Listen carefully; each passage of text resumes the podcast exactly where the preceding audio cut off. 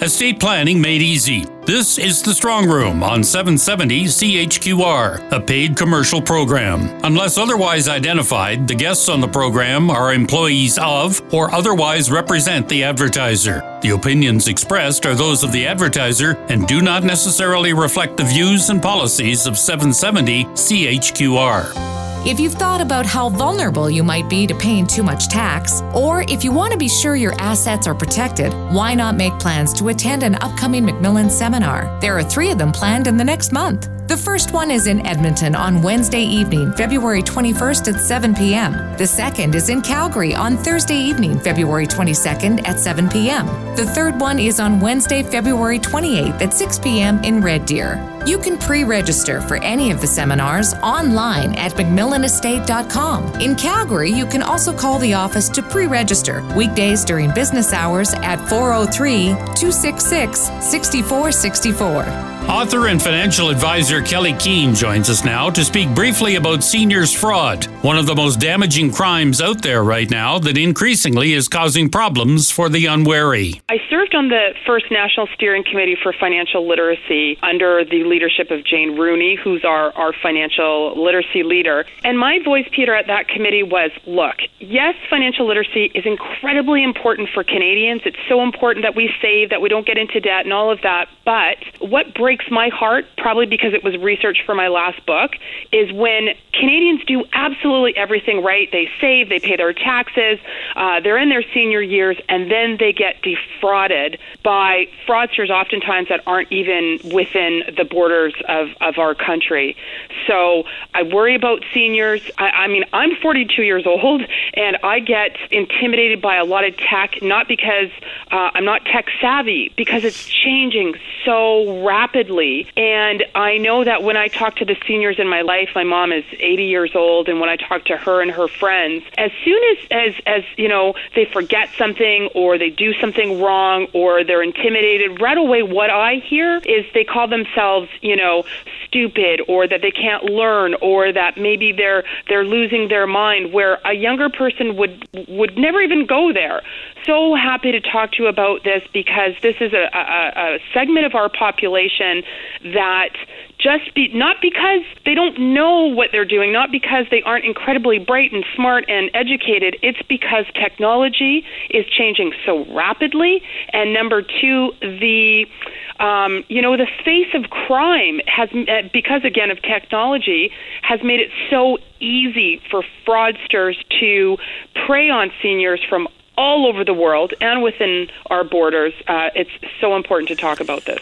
How can seniors in particular be protected from scams? Well, they can't fully be protected. So the most important thing is to know the red flags and to really, really understand the basics to dig really deep into those basics, and we're going to talk about some of those and talk about those red flags.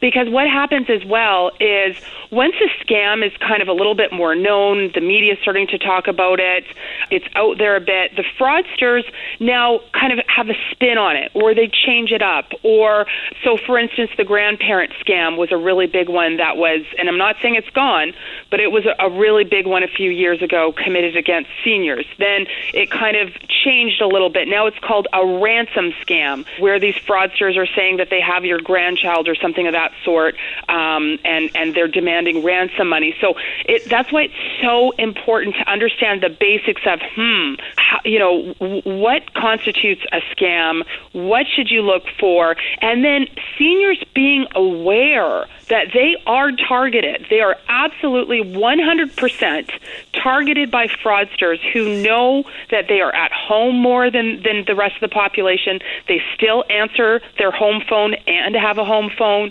Uh, that they may not understand that there's something called spoofing where it shows on your caller ID that um, you know it's your utility company calling or it's the Canada Revenue Agency calling or something familiar when really it, that's just a fraudster trying to trick the senior. So there's so many ways uh, that they can come at uh, someone more elder in their years that uh, there's no really way to protect yourself other than to know the red flags and to really be diligent, you know, to be diligent in doing to keep, you know, up to date with what the new scams are. Next, Sherry McMillan stops by to talk about estate planning for a group of people who are growing in number and who have two challenges. One is the care and development of their children, the other is the care and protection of their parents. We actually have a definition for this group. We call them the sandwich generation because what has happened to them is they're endeavoring to shift or are already shifting into retirement.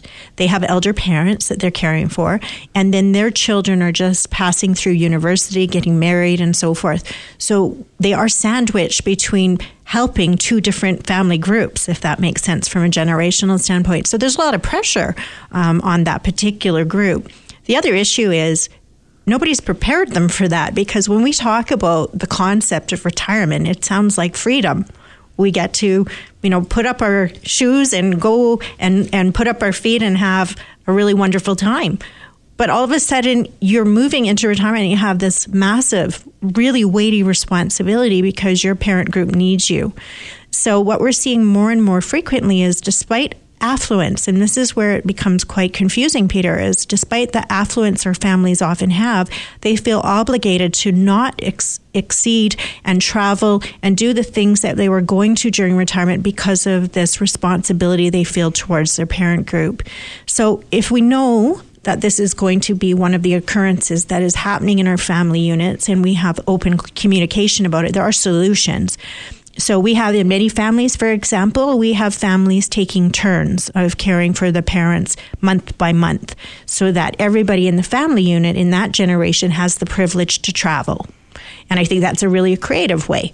Um, we have other families that we've supported by linking them to um, private caregiving services. So, you know, if they want to take a two week cruise, we can have the private caregiver step in to care for the family and the elder parents while the retiree goes and, and experiences retirement.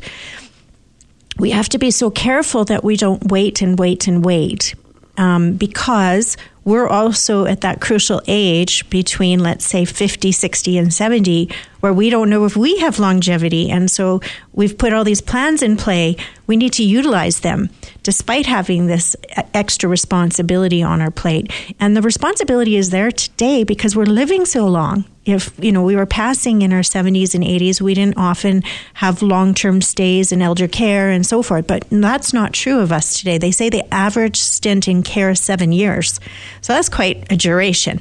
So there are wonderful opportunities for families, and there's also the tax benefit of a caregiving tax credit that you can use while you're pairing these other caregivers in order to make sure that you're mitigating as much as you can in the costs and the overview of that care.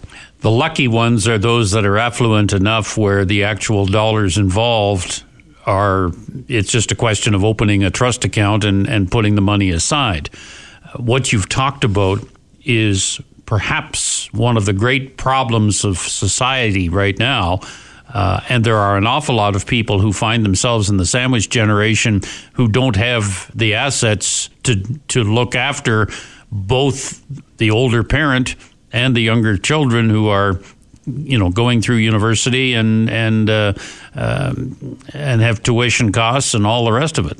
Yeah, and one of the solutions actually that was created in Britain about 25 years ago is a particular insurance product line called long term care. And it has become exceptionally popular in the UK and EU. I would say Canada really only adopted it about a decade ago, but it's actually a really neat product for ensuring that you don't wipe out your own retirement by caring for your elders.